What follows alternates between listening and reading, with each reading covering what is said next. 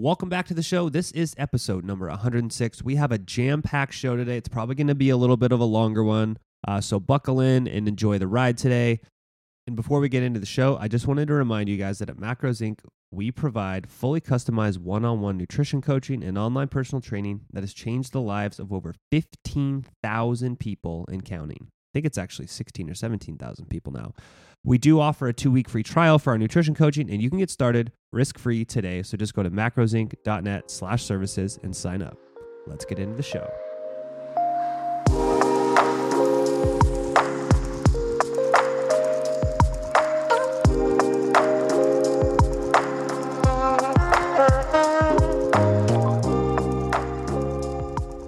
On today's episode of the show, we're going to start out by talking about why diets work until they don't, how in business, sometimes you really just have to play a completely different game, and we're going to talk about your mind as a muscle, and I'm going to give you guys a little bit of insight to how my brain works and how I try to deal with it and train it as a muscle. Let's get into the first section of the show.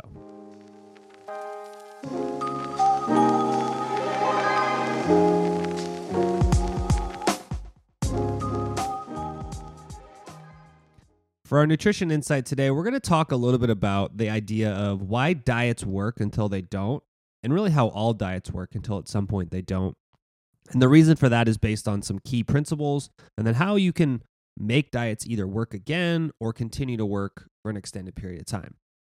So, there's kind of four areas I want to talk about today. This is going to be a little bit longer segment on the nutrition side, um, just because this is pulled from a talk that I gave last year at one of our corporate wellness events. Uh, so, shameless plug for Macros Inc Corporate Wellness. If you or a business that you know, own, or love would like to work with us on corporate wellness, just reach out brad.dieter at macrosinc.net and we'll figure out a way to provide corporate wellness solutions to you and your business. All right, shameless plug over. Let's get into it. Four main areas I want to talk about on this topic today one, the landscape of diets. Two, the principles of major diets. Three, why diets stop working. And four, how to get diets working again. And there is going to be a link in this in the show notes to this section um, with the slides that went with this. So there's some visuals you guys can see too.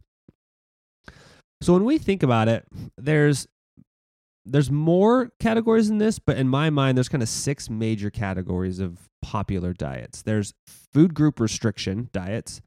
Um, there are macronutrient restriction diets. There's macronutrient ratio focused diets. There's what we call positive food selection, there's habit based diets, and there's meal replacement diets.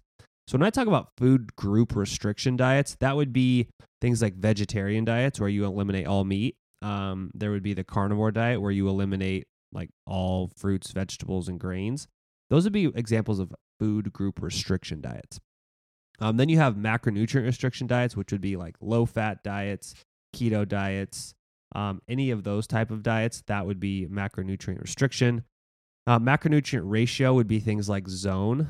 Um, that's like the 30, 40, 40 or 30, 30, 40.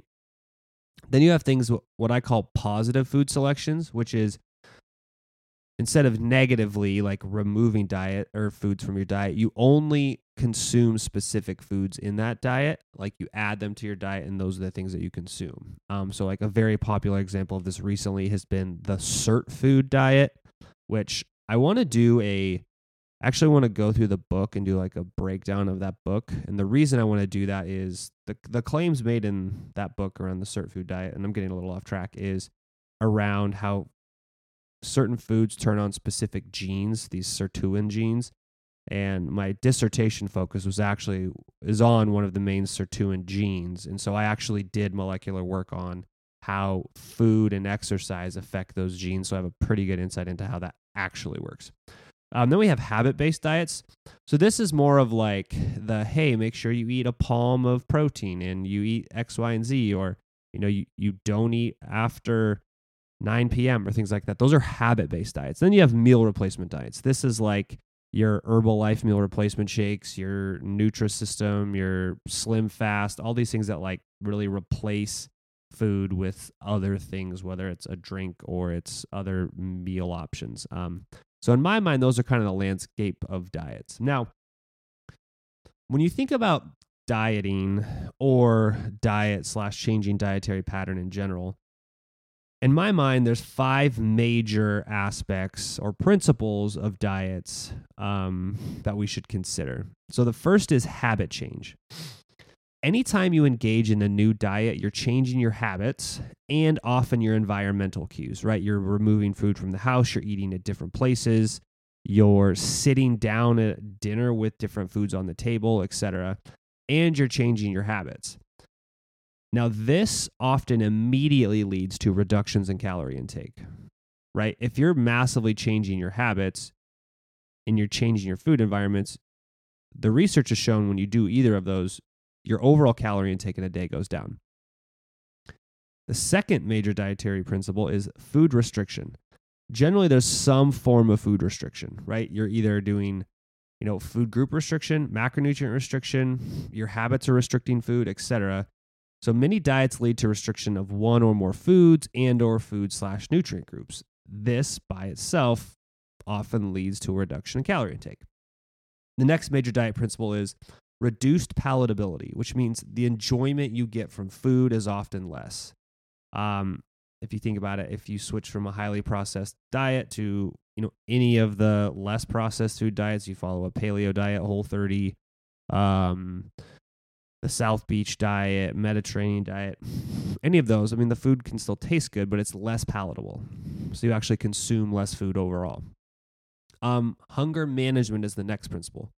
A lot of major diets, one of the principles that they you know, kind of promote, not directly, and they don't talk about it, but they promote higher satiety foods, including more fibrous veggies, higher protein intakes, um, and a lot of foods that are higher in satiety. So this often leads to, you know, a reduction in calorie intake. And then the last piece is kind of calorie restriction. And then from a dietary perspective, dietary or uh, diets, excuse me, that result in weight loss, they all do so by creating a calorie deficit. And that this can be achieved by any combination of these kind of core principles habit change, food restriction, reduced palatability, and hunger management. So let's kind of walk through. I'll take two examples of major diets and I'll kind of walk through the habit change, food restriction, reduced palatability, and hunger management. So, habit change. Um, let's talk about the ketogenic diet just because it's been very popular and we still get a ton of questions in our group about it.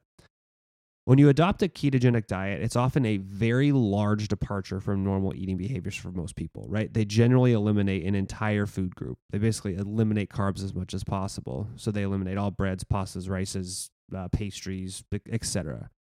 So that's a massive departure. That's huge habit change. And that de- definitely leads to reduction in calorie intake. And that's been studied. Um, food restriction, right? Ketogenic diets, not only do they cause massive habit change, but they substantially reduce an entire macronutrient category to very minimal levels. Um, reduce palatability. Ketogenic diets can often make diets less palatable by limiting textures and nutrients. And that's been studied as well.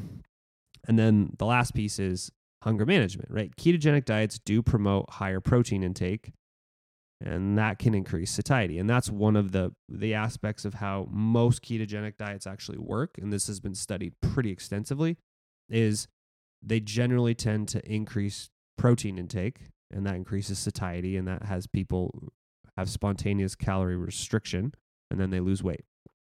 And so in every research study that's been conducted, Ketogenic diets that lead to weight loss do so from calorie restriction, whether it's intentional or unintentional, from adopting the diets due to habit change, food restriction, reduced palatability, and hunger management.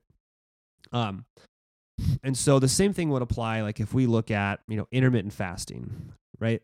Its effect is very similar, but some of the categories are weighted slightly differently. Right? So if we look at the habit change part of intermittent fasting, reducing from three meals a day to one meal a day is a huge departure from normal eating behavior. So you're going to eat less food.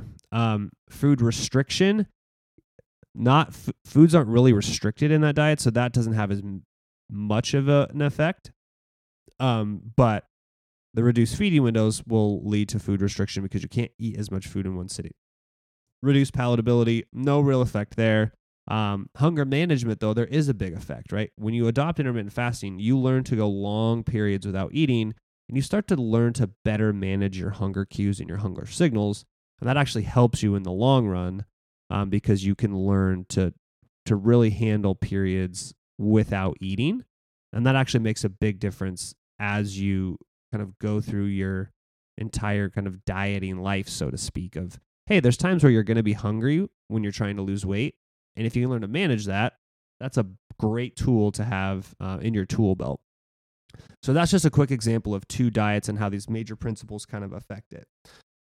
So the interesting thing is we know that this is really the case. When you look at you know the literature, especially I mean we did a ton of research on diets and weight loss between really the mid 80s and I mean until now, right? The last major study that was published on this was 2021, so last year. So basically, if you look at any of the diets, any major diet, they all show weight loss and they all show similar amounts of weight loss and they all show similar time frames for weight loss. They also show, you know, similar um like rebound rates, right? So all of them work the same for weight loss. Virtually all of them work the same for like long-term weight loss. And it really comes down to like a few core principles. And I want to talk about why that is and why they fail um, over time. So, the first reason is adherence. The single biggest reason that diets fail is lack of adherence over time. Two, inaccuracies as humans, we are very poor estimators and we often bias ourselves in the wrong direction. And I'll talk about that here in a minute. And then three, the failure to adapt. So I want to talk about um, each of these individually. So let's talk about the adherence piece. If you look at it, doesn't matter. Pick a diet. Pick Atkins, Zone, Weight Watchers, vegan diets, keto diets, paleo diets, uh, Whole 30, um, whatever you want to pick. By about six months, you have about 50% adherence rates. Some are 55, some are 45, some are 60, some are 40, but roughly across the board, every single diet has about a 50% adherence time by about six months. By about 12 months, you're at about 30%. And so basically, you have this big survivorship bias of like, hey, if 30 out of 100 people have results with Weight Watchers a year down the road, then two years down the road, it's down to 20%. You still have this massive survivorship bias. But adherence is basically the same across all diets. Um, the second one is, you know, inaccuracies. So when you look at human behavior and we kind of summarize the scientific literature, we underestimate our calorie intake by a pretty substantial margin. I mean, it's about 40%. Depending on the study, it's 20 to 50% is kind of where we see those ranges, depending on which study you read. But we underestimate how many calories we consume by about 20 to 50%. So I'll just say 35, 40% is the average. What's very interesting about that is that's even in studies where people are trying to report their food, not just like, oh, hey, what'd you eat yesterday? It's like, no, track your food and report it. Tell me what you ate. And then we have ways of like actually measuring what people consume. And it's a pretty big difference. We also drastically overestimate how many calories we expend in a day. And this is also a pretty substantial amount. It's like 30, 40%. So if you kind of do the rough math, and this is just an estimate, an estimate, an estimate that I did from looking at some of the literature is the self-report calorie balance is most people think they're in about a 500 calorie a day deficit. In reality, if you do the math on it, people are in a several hundred uh, um, calories a day surplus. And so that actually makes a big difference, right? This is why people say, "Hey, I'm eating 1200 calories a day and I'm gaining weight." It's like, well, you're probably not eating 1200 calories a day. You're probably not expending 2000 calories a day and you're probably actually in a calorie surplus. You just aren't fully aware of that. Um, and that's not saying like people lie. It's just we're just very, very bad estimators. Whether it's like a psychological bias we have, whether we're just really bad at it because we're terrible at estimating, etc. We just are not great estimators and we're very inaccurate unless we have really good tools to track ourselves. And then the last thing is we often fail to adapt and this is I think I made a quote either on the podcast or in the Facebook group recently is everything works, nothing works forever. And so what we need to realize is let's say you're somebody who's, you know, 200 pounds, it's their first time dieting, they go on some sort of weight loss program, they lose 30, 40 pounds, they get there, and then they think, oh, hey, what I was doing, I should just keep doing. And then if I ever need to lose weight again, I'll just do that same plan again. Turns out the math of weight loss changes substantially after you've lost weight. How you sustain that weight loss, how you lose that weight again, it all changes quite a bit. And so you really have to think through that. so a little a little caveat and some context on that last piece is you have to understand the changing context. Diets are always within the context of your life, right? And that context changes and it needs to be considered. Are you a 25 year old athlete? Are you a 35 year old executive? Are you a 40 year old mom with four kids who stays at home? Are you a you know 65 year old lawyer who is just about to retire and is now going to live on the golf course? Like those are all things you have to consider. Um then, you know, the last uh, not the last thing, another thing is think back to when you started a diet and how you built new habits have you sunk back into bad habits or have you sunk into new bad habits? Right. One of the things I tell my clients a lot, well, I don't really have any clients anymore, but I used to tell my clients a lot, is novel stimuli becomes non novel stimuli very quickly. Right. So we kind of become accustomed to a new norm and it's no longer new and we slip back on habits. And as goals change, your diet needs to change, or you're now likely following a diet for an old goal that doesn't match up with a new goal. So, how do we get diets working again? There's really three ways, three major concepts to consider. One, take an honest assessment of current behaviors. Two, make a change. Making a change can often reset habits and reset adherence. Three, adapt the plan so you make sure your plan fits your newest addition. So one is, and this sounds super simple, but it's a tool that we use a lot with our clients, especially when they're new and they're really struggling. Is people who, let's say, they're reporting that they're following the plan, they're on top of it every day, but they're still not making progress. And we find out, hey, they've been measuring in terms of cups and volumes instead of weight for the first four to six weeks. So we'll have them switch up and we'll say, hey, I want you to actually weigh everything for a couple weeks.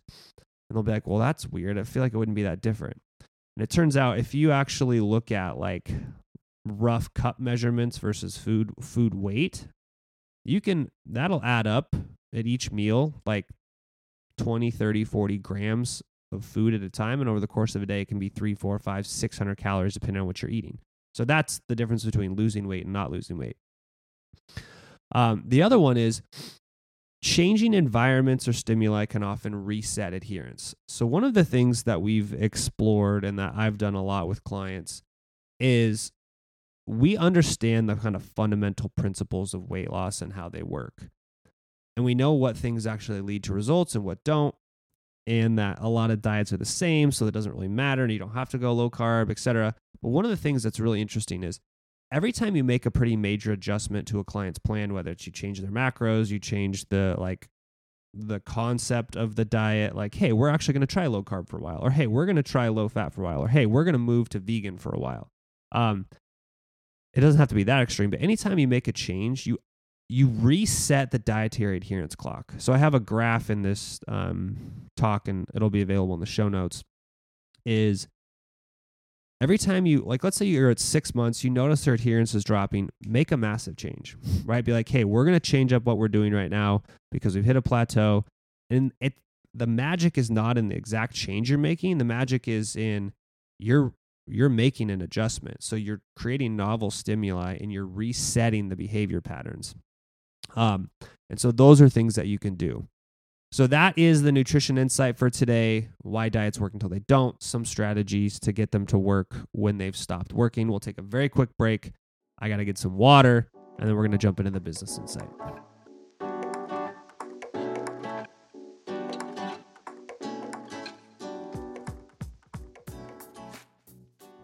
All right, business insight time. So today is the title of this section I put in my show notes. I call them show notes. It's literally me just throwing my ideas on paper slash on a Google Doc before we get started, so I don't forget anything.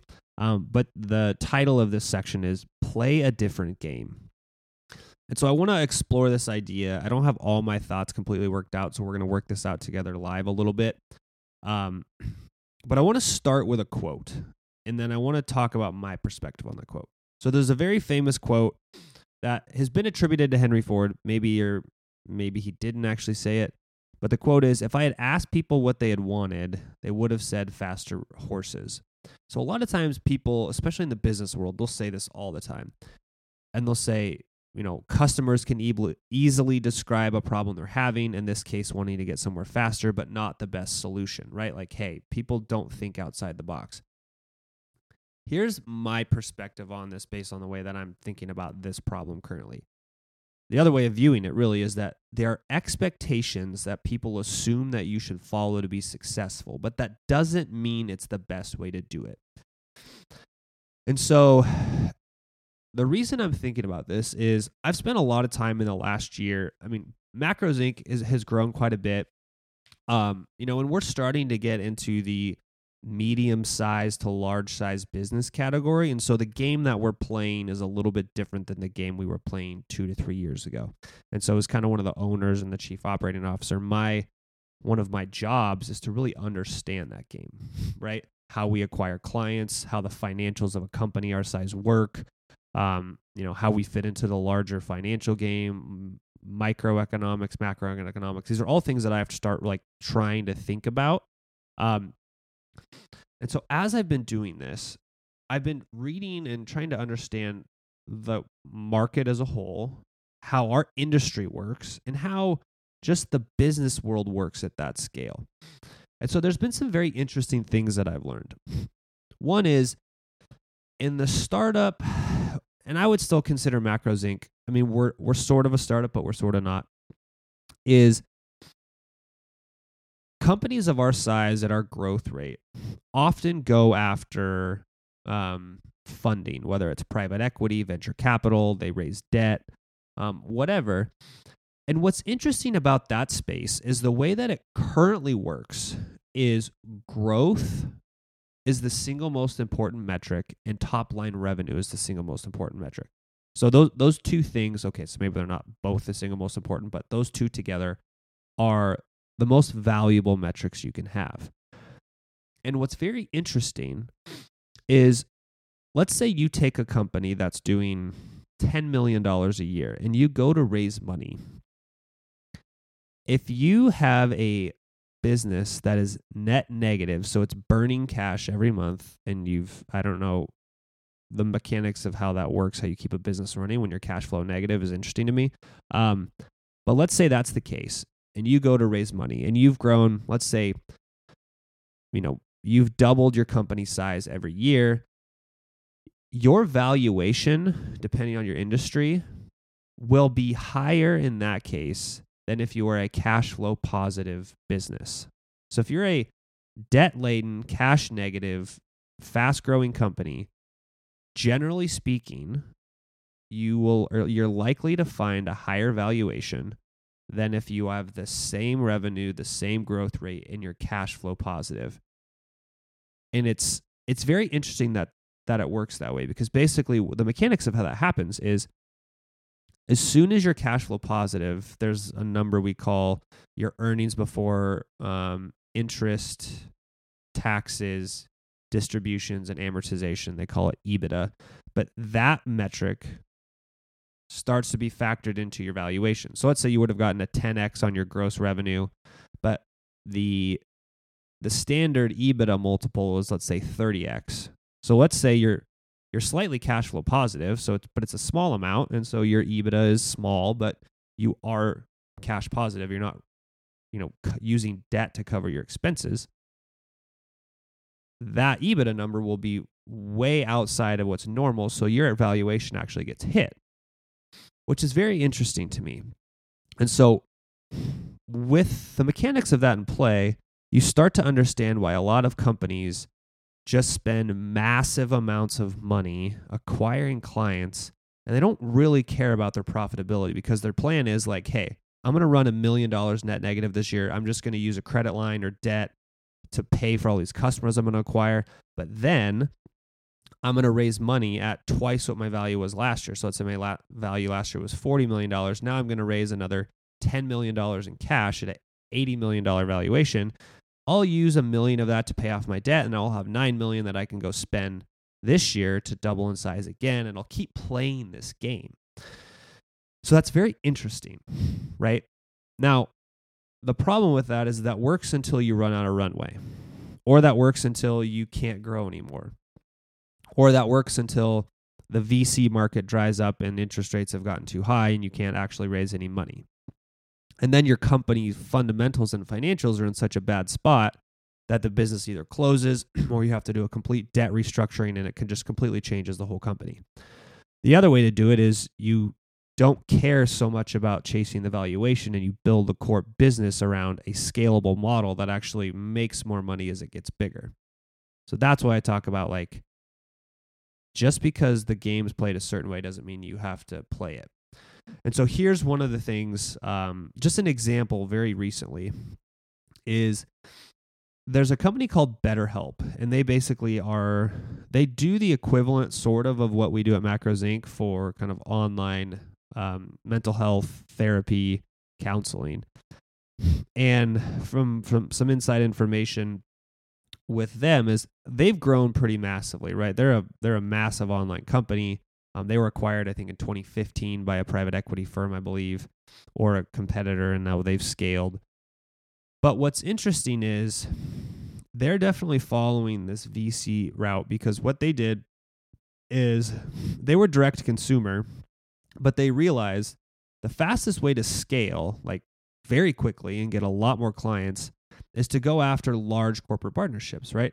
Like, hey, if it takes me, if I can get a thousand clients in a month, direct consumer through ads and email marketing, etc., that's great. But if I can, I realize B2B is a longer sales cycle, but let's say I build a sales team and I can go after these clients, and all of a sudden they start stacking up, and now I land three corporate clients in a month. And each of those corporate clients has 500 people. Okay, well, now I've added 1,500 people in a month. And then the next month I have four, and it's like, okay, now I'm now I really get the ball rolling. But what they ran into is they realized it was very hard to sell businesses on covering all the costs for their people. So what they ended up doing was they said, "Hey, we can afford to just spend a huge amount of money and we don't care about our profitability. We'll lose a lot of money, so we will give away months of free like online counseling. So we'll give our product away for free at scale. So if we go to an organization that's 500 people and the average cost is $200 a month, right? How much is that? That is that's gosh, 500 times 200 that's hundred thousand dollars. I'm going to give away hundred thousand dollars of product to each company away for free just to hope that maybe 20% of their clients stick around for more months that they end up paying for. And so that's the type of model that a lot of these people are using. And so it's a very interesting like just game to be in in that industry and look at how people are doing things and think, okay, how do we compete in that space as we get to that level of scale, but also not deviate from the core idea that like we're never going to be chasing that game. How do we build a solid company with solid like financial fundamentals and scale it as it needs to scale without getting into that trap. Um, so that's just this idea of like, hey, you can play a different game if you understand the game you're in, and that there are there are ways to get to where you want to go without trying to play the same game that everybody else is. So that's the business insight for today. So we'll take one more quick break, and we'll come back and we'll talk about what am I learning today.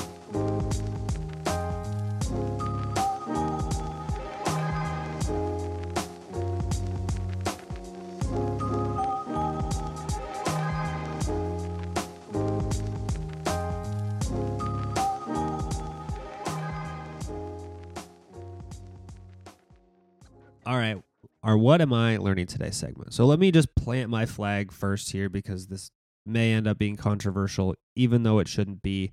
I'm not a neuroscientist. I don't do neuropsychology research. I'm not a mental health expert. Um, I'm not a sports psychologist, motivation expert. I'm none of those things, but I just want to talk a little bit about my own brain state and my own experience um, and just some of the things that I've seen amongst my clients in my career. And I want to talk about this idea of your mind as a muscle. So let me talk about just my own personal experience a little bit and talk about um, this concept of mind as muscle. So I think about my mental state in a given day, week, month, year, and the narratives that come up in my head, right? And the things that my brain tells myself. And I don't say the things that I tell myself, it's the things that my brain comes up with and tells me that I don't have any control over, right? If I think about, like, if I really stop and pay attention to the thoughts that come up in my brain, like, I don't really have a choice what pops up in the short term. And so there's a lot of times where like I get thoughts that are very negative, right? Like I can't tell you how many times in a given day, week, or month, like I think, man, running a business is so hard. I just want to quit. I want to go do something else that's way less stressful, right? That idea pops up in my head all the time. Um, you know, something will happen where like I'll have a very weird perspective that just pops up into my brain on a situation in a relationship, whether it's my wife, my family, etc. Like somebody does something that in my mind I get this like, oh my God, they're thinking about this way and they don't love me. And yeah, like all these thoughts just like pop up into your brain. And when I was younger, I would kind of let those thoughts really like take root and take hold and control a lot of my emotions, my responses, how I would think about the world, uh, you know, what my day felt like and looked like. And they would really have a lot of control over that. And then one day I realized like, one, I don't have control over where these thoughts come from. Two, these thoughts may not actually be reflective of reality, right? Like, my brain just made them up. Maybe it's true, maybe it's not true. And then the third one is these thoughts are always very fleeting. And so if I can control, and if I can understand that, and I can kind of control my thought process, my behaviors, and my responses to those thoughts, I can probably improve how I respond to those things over time. And then if I improve how I respond to them, I can probably train my brain to recognize what's going on and compartmentalize it. So I think um I'll just give an example. Like yesterday, um, I had something happen and I had these like pretty negative emotions and thoughts about a situation in my life. And I was walking my dogs and I was thinking about it and I was like, hey, you know what? Like, when I really think about this, that's not probably actually reality. And so I spent a few minutes on the walk, like really flipping that perspective in my mind. And by the end of it, I was like, oh, yeah, this is something you shouldn't even worry about and shouldn't really take any energy out of your day.